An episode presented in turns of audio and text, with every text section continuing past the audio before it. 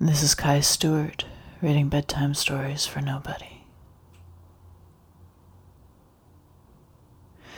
It is possible to be no one out here in the desert, possible to erase the line between inside and outside, and rely instead on the two flat ribbons of sand and sky.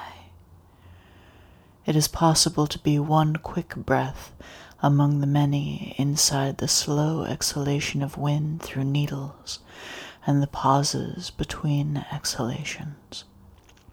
Possible to lose one's own color and texture in the many small colors and textures of sand. Possible to lose one's voice when there is nothing around to reflect it. Our footprints in the skin of the desert are quickly smoothed, vanished or refigured into our own curves and dimples. It is possible to lose the small alphabet of one's own passage in her many volumes.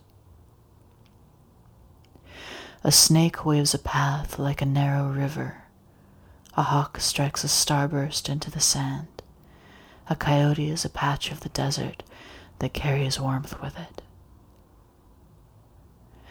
It is possible to be no one here in the desert, possible to flex the dunes like the curve of your arm, possible to hold the stars like teeth in the luminous darkness of your mouth, to burrow into your own warm skin to sleep, possible to soak up water through your pores and hold it jealously in your palms, to rest your eyes on its smooth surface, so unlike the rest of you, as vividly colored plants come to marvel at your treasure, and small, solemn animals kneel on your fingertips to drink. Possible to rush in the scissoring rhythm of lean legs, possible to push off the ground and know the future before it is upon you, possible to press yourself between pages of sunlight in a book that stretches from the sand to the sky. The rain, when it comes, is so strange for the cool of night to come in the light of day, so strange for the color to drain from the world, to invert into an alien opposite not seen before, to close its sparkling eyes and shed its fiery scales, to dim its oranges and reds into grays, darkening under the gentle touch of rain, blue and green in after-image absence, turning greener as the tribes of rain rise from their long sleep, open their mouths under the sky, and spread their hands over the sand, a green fur on the back of the world.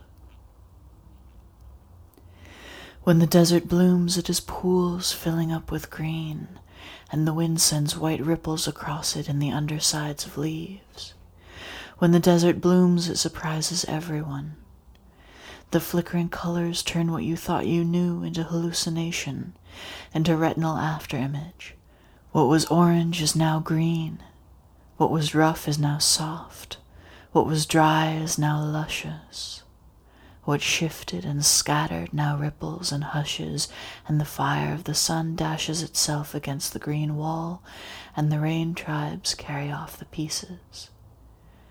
Beetles and mice walk through sudden forests. Coyotes sprout a thicket of burrs. Moisture with new courage lingers close to the surface, and breezes stay to pass the time. It's a sharpness, an abruptness, the desert in bloom. It's arresting, it steals your breath and your attention. You're stunned by the distance between yourself and your surroundings, by the unapproachable certainty of life. Is it possible, yourself, to change so completely? Is it possible to turn over your skin?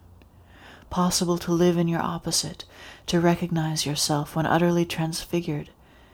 Is it possible to be no one? Life brings rain sometimes, and under it you might change completely. In the wind, your footsteps are erased. With no trail to trace you, what is your shape?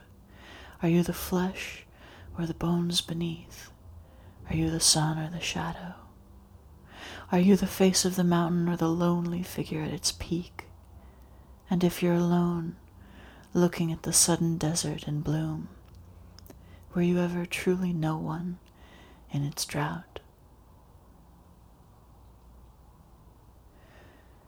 Flowers sleep under the desert. Moisture fades into the sand. Colors shine and dim, and our eyes startle and adjust. Flowers reach up their arms, spread their fingers, and then curl again into the gentle dark. The wind pauses between breaths. Roots and petals, reaching out and down, out and down. Sand blowing over the face of the world.